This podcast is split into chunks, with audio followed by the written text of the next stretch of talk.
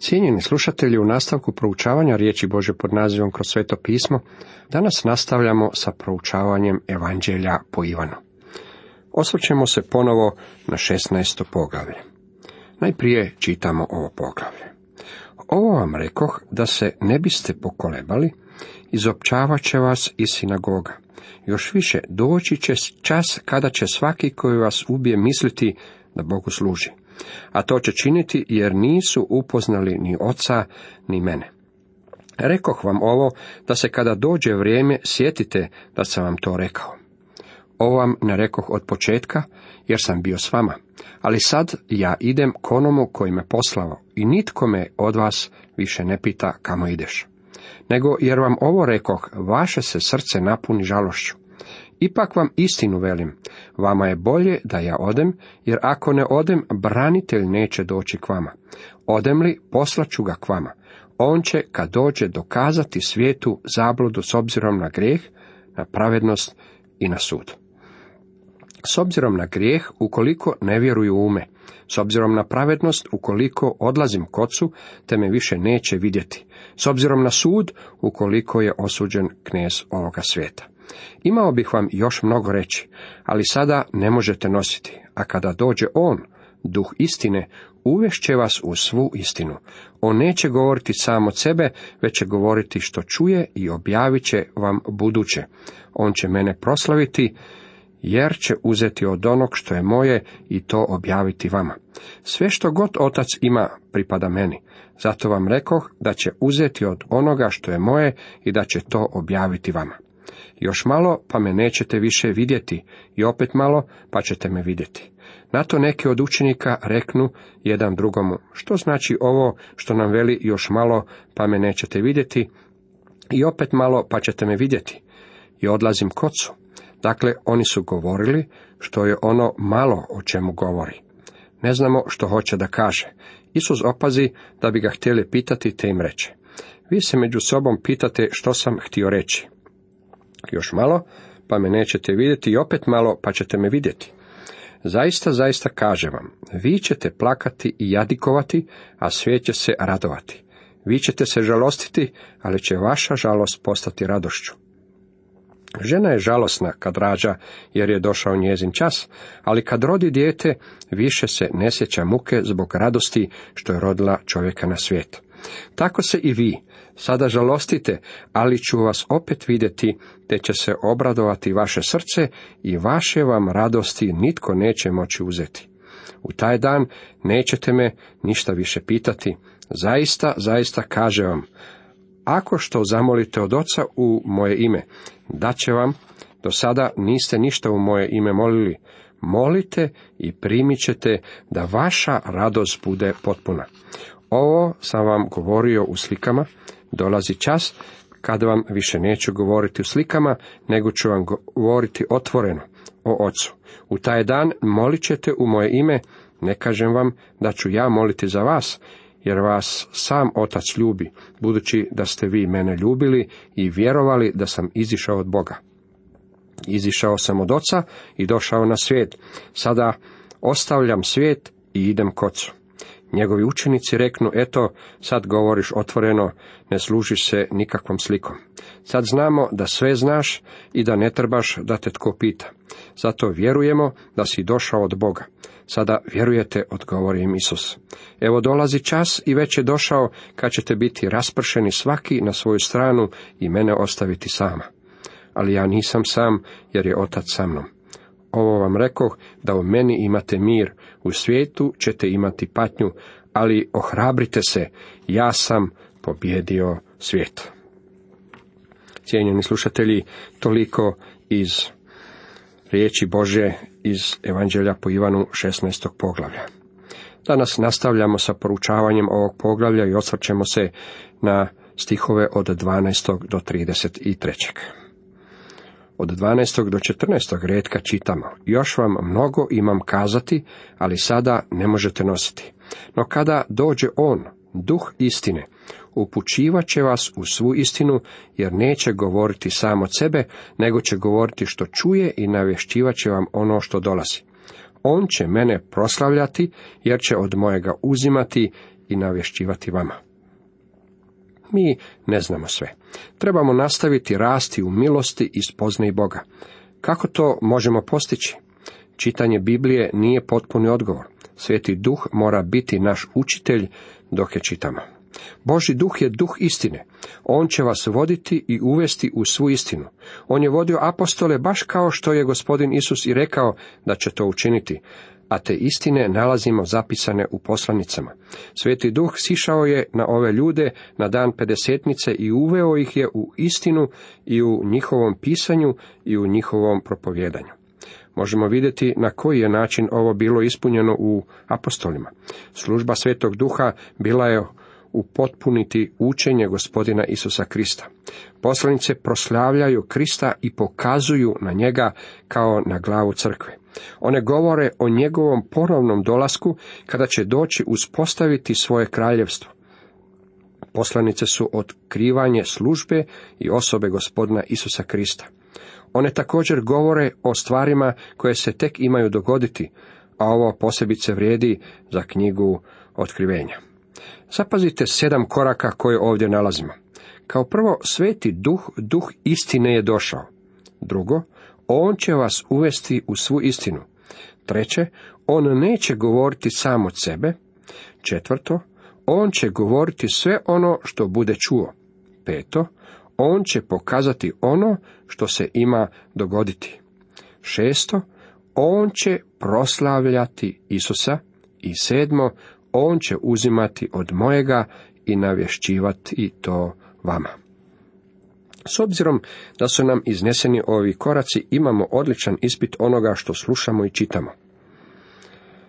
Čuo sam čovjeka na jednom radioprogramu koji je rekao, imamo probuđenje svetim duhom. Sveti duh djeluje, sveti duh čini ovo i ono. Trenutkom kada je rekao sve ovo, znao sam da sveti duh ne djeluje. Zašto? Zato što nam je gospodin Isus vrlo jasno rekao da sveti duh neće govoriti sam od sebe. Pa kako onda možemo odrediti kada to sveti duh djeluje? On će proslavljati Krista. Dragi prijatelji, kada na nekom sastanku ili na proučavanju Biblije na jednom ugledate gospodina Isusa i on postane predivan, u istinu stvaran i od praktičnog značaja, to je djelovanje Svetog Duha. Isus je rekao, on će mene proslavljati. U 15. redku nastavlja, sve što ima otac moje je, zbog toga vam rekoh, od mojega uzima i navješćivat će vama. Gospodin Isus ovdje ponovno sebe izjednačuje s Bogom.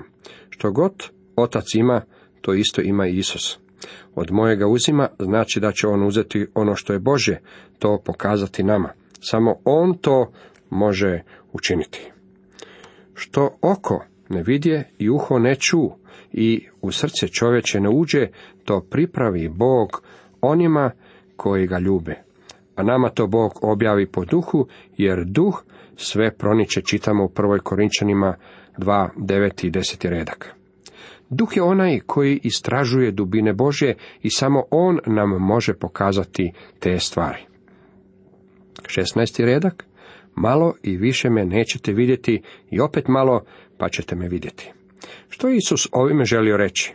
Želio je reći da će biti uhićen, a da će oni biti raspršeni poput ovaca i bit će odvojeni od njega. On će biti razapet i pokopan. Netko vrijeme će biti odsutan i oni ga neće moći vidjeti. Trećeg dana će im se vratiti, pa će ga nakon kratkog vremena ponovno vidjeti. To ima punije, bogatije i dublje značenje za nas danas.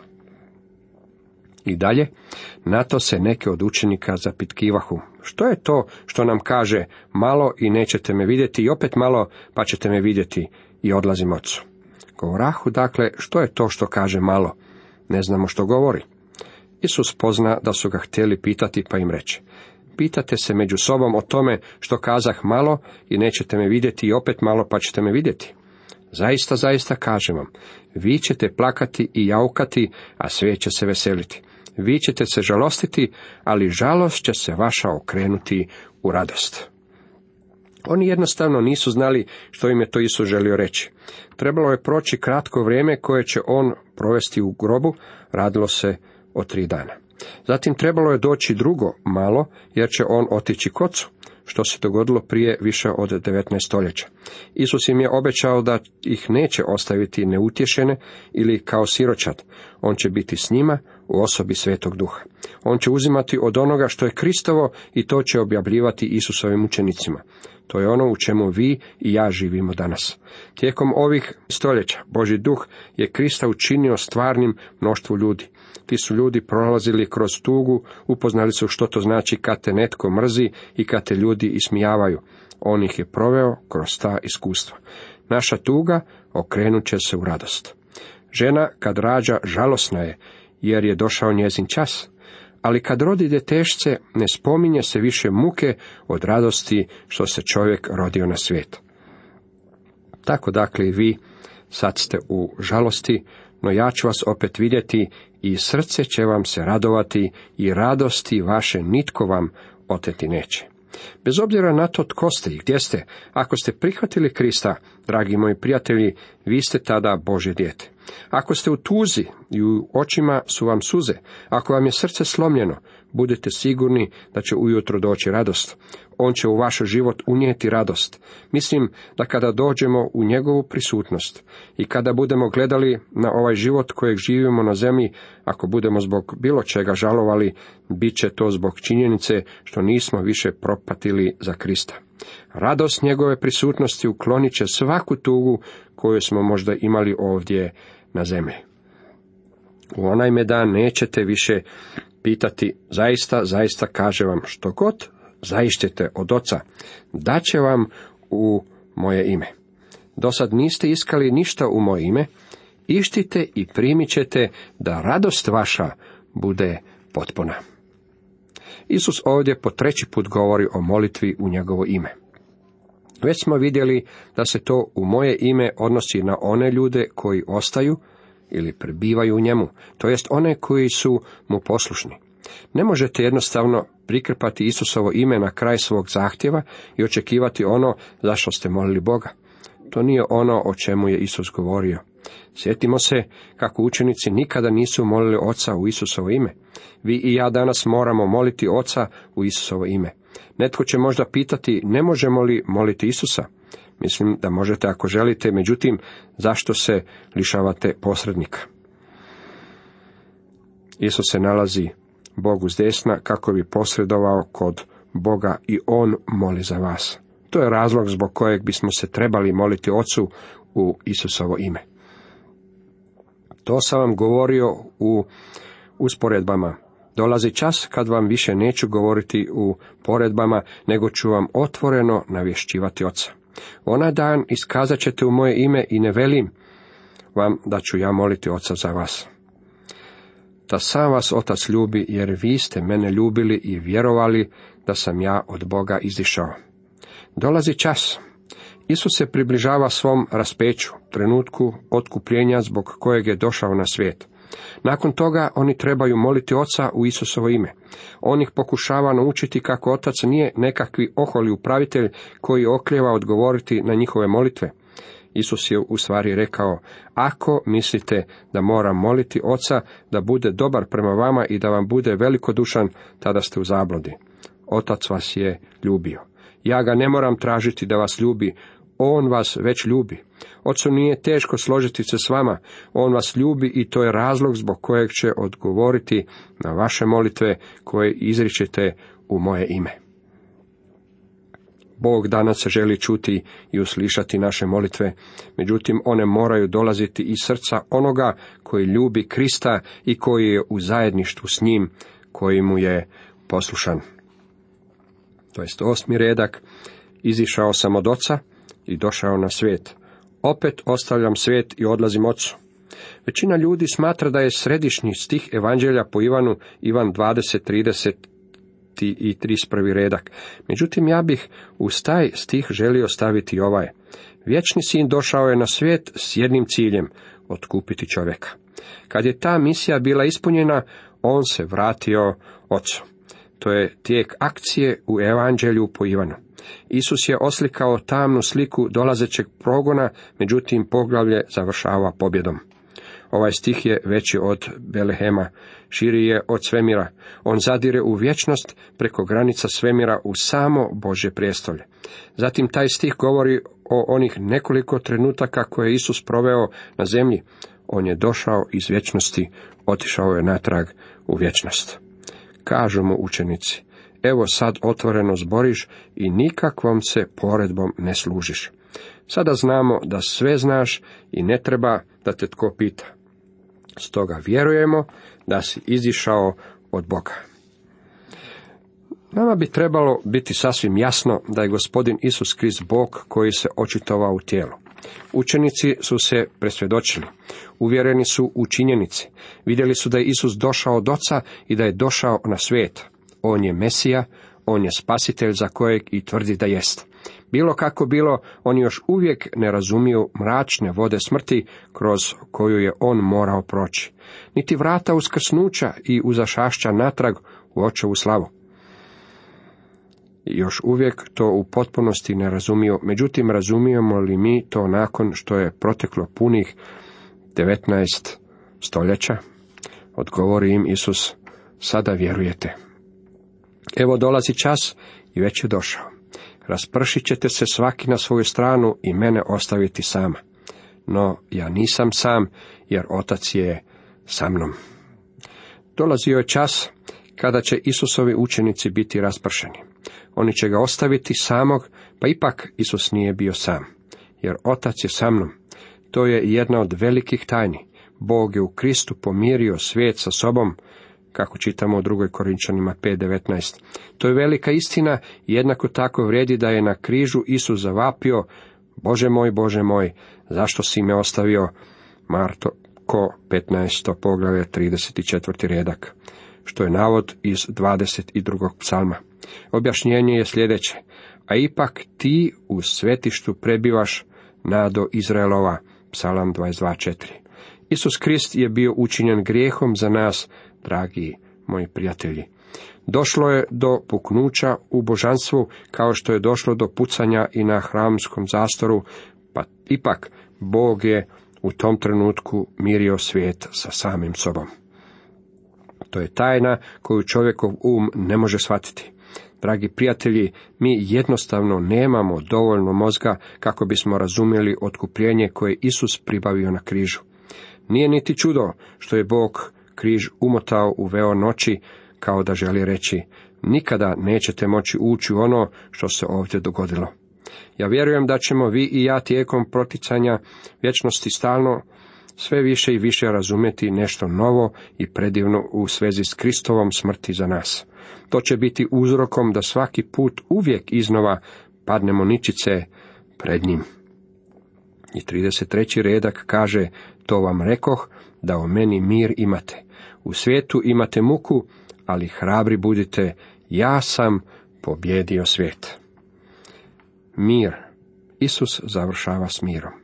Bože dijete može imati mir u ovome životu, jer se mir nalazi jedino u Kristu i nigdje drugdje.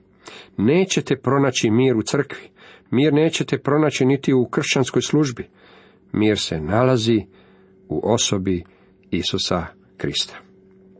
U svijetu imate muke. Naš nam je gospodin to vrlo jasno izrazio. U svijetu nema mira, samo muka. Bio je u pravu, zar ne? Međutim, on je pobjedio svijet. Njegova pobjeda ujedno je i naša pobjeda. Danas mnogo slušam o pobjedonosnom životu. Jedini koji je ikada živio pobjedonosnim životom bio je Krist. Vi i ja ne možemo živjeti takvim životima. Mi možemo dopustiti Kristu da On taj život živi kroz nas. To je sve. Kad vi i ja naučimo poistovjećivati se s njim i živjeti u bliskom zajedništvu s njim, tada ćemo iskusiti mir u našim srcima. Također, tada ćemo biti hrabri. U svijetu postoji muka, međutim u našim će životima biti radost. Mir i radost kako li je to samo važno. To vam rekoh, da u meni mir imate. U svijetu imate muku, ali hrabri budite. Ja sam pobjedio svijet. Cijenjeni slušatelji, toliko za danas.